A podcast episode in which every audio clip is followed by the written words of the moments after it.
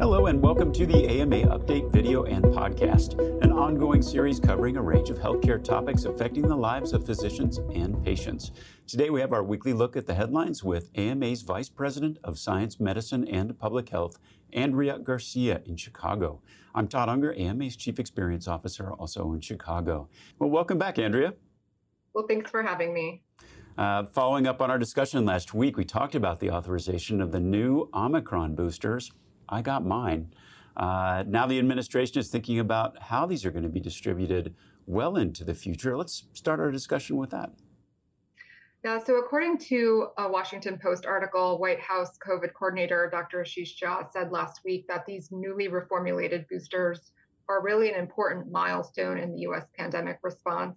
And it's moving the country to a point where a single annual COVID shot could provide a high degree of protection against serious illness all year.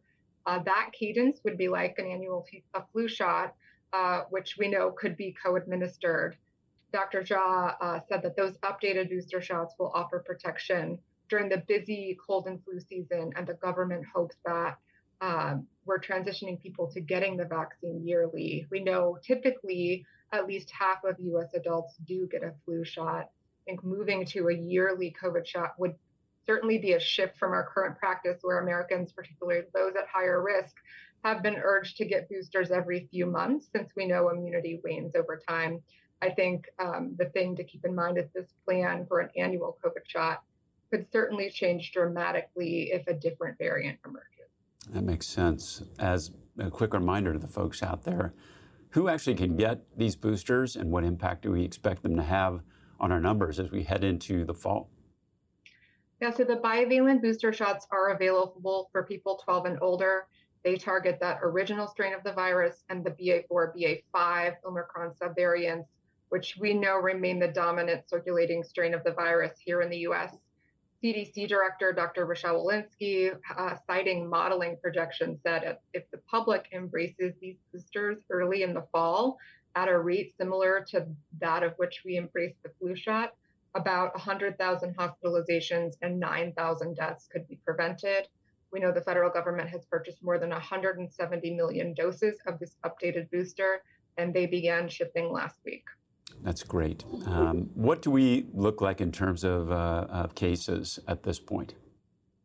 So, reported COVID cases have fallen significantly in, in recent weeks, which is good news. That national average is hovering around 65,000 cases per day. That's based on the New York Times data. It's a decrease of about 25% in the last two weeks. And as we talked about last week, those current figures are skewed somewhat because of the Labor Day holiday. Uh, we know that we often see those delays in reporting coming out of a long holiday weekend. Still, case counts are in better shape today than a month ago when nearly 120,000 cases were reported each day. And if you look across the country, cases have decreased um, over the past two weeks in all but a handful of states. Well, that's some very good news. Does that translate into fewer hospitalizations and deaths?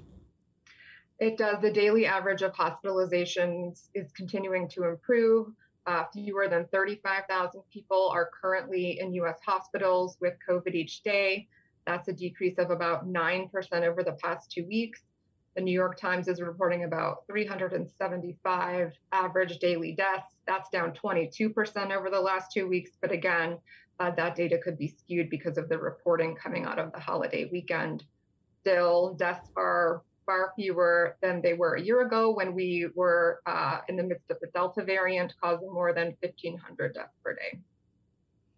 Uh, more good news, still pretty high number. Um, are we still seeing similar trends uh, with our other uh, viral emergency monkeypox?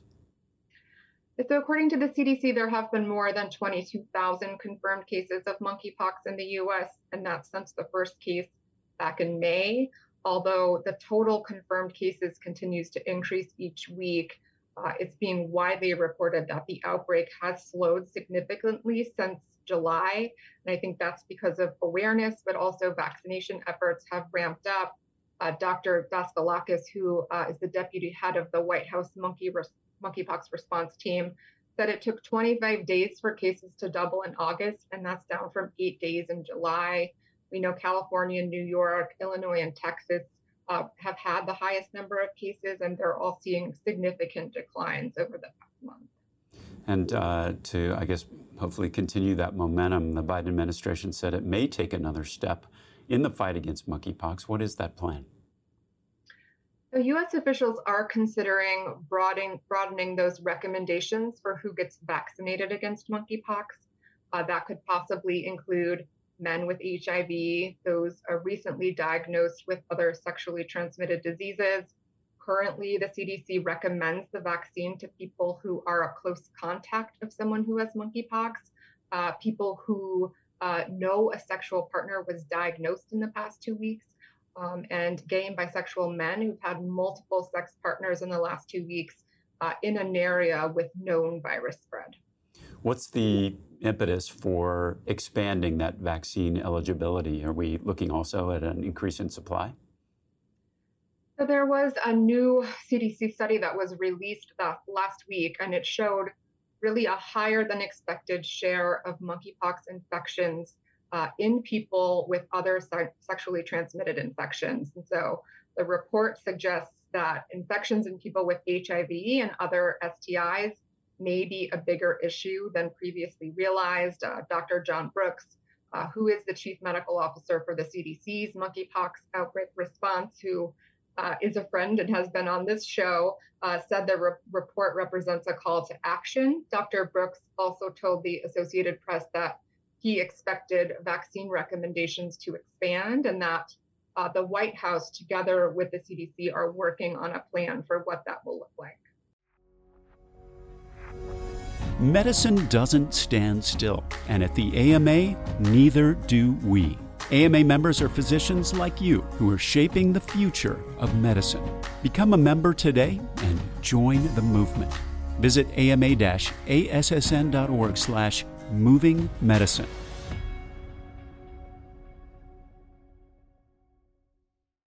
Well, in other government news, we talked about before the lack of government funding for free COVID testing kits, vaccines, treatments, things we've kind of taken for granted perhaps over the last uh, couple of years. Any update on that front? According to the Washington Post, the Biden administration recently asked Congress to approve more than 27 billion in new emergency funding this fall, and that would be for for COVID and for uh, new monkeypox vaccines of that 27 billion, 22.4 would go toward that next generation COVID vaccine and treatments. Um, but it would also go to help restart programs that recently ran out of funds, uh, like we've talked about, uh, providing those free testing kits. That that program ended at the beginning of September. The other 4.5 billion uh, would be used for the monkeypox response, and it could help the government purchase and distribute the Jynneos vaccine that we know has been in short supply for months. Uh, we should know by the end of this month if that emergency funding is going to be approved. Now, Andrea, there was a new report published last week on the effectiveness of vaccinations and boosters during Omicron, uh, which helps to underscore the need for this funding. What did the study show? That was a research study that was led by the CDC and published in JAMA Internal Medicine and it found that those who were vaccinated against COVID had a much lower hospitalization rate than those who were unvaccinated. Uh, so, according to that study, after the emergence of the Omicron variant, the rate of COVID hospitalizations in the US was 10.5 times higher in unvaccinated adults. It also found that the rate of hospitalization of adults who were vaccinated but not boosted was 2.5 times higher than in boosted recipients monthly COVID hospitalization rates were also 3.5 to 17.7 times higher in unvaccinated patients than in their vaccinated counterparts. And that was regardless of whether they had received a booster. So those researchers concluded that the high hospitalization rates of unvaccinated compared with vaccinated persons, and uh, that includes with and without a booster dose, underscores the importance of COVID vaccination in preventing hospitalizations and suggest that increasing vaccination coverage, including booster doses, can prevent those most severe outcomes. Well, thank you for that data. Another headline reminds us the, the importance of being up to date on all vaccines and not just COVID vaccines. There is a state of emergency now in New York regarding, of all things, polio, something we thought uh, we'd put behind us. Tell us what we need to know there. So, this is an issue we've been keeping our eye on for a while now. And for those who haven't been following it, back in July, a person in New York State was diagnosed with polio, first case identified in the US in nearly a decade. Last week, we saw the New York governor declare a disaster, and that's amid uh, evidence of circulating poliovirus. Uh, according to the CNN, sequence analysis of wastewater surveillance from the CDC found the poliovirus in samples um, in a total of five different counties in New York in the last two months. And those are samples of concern indicating that they are types of poliovirus that can cause paralysis in humans. That is uh, that's scary. And um, what exactly does the emergency declaration mean? So that uh, declaration, an emergency or executive order, requires healthcare providers to give polio immunization data to their state health department, and that is to help focus vaccination efforts where they're most needed. Uh, we saw New York State Health Commissioner Dr. Mary Bassett uh, say in a statement that the polio in New York today is an imminent threat to all adults and children who are unvaccinated or who are not up to date with their polio immunizations and Dr. Jose Romero, who's the director of CDC's National Center for Immunization and Respiratory Diseases, said that the polio cases identified in New York are really just the very, very tip of the iceberg. And there's um, indication that there must be several hundred cases in that community circulating. Uh, Dr. Bassett, of course, urged all New Yorkers to get vaccinated uh, as soon as possible.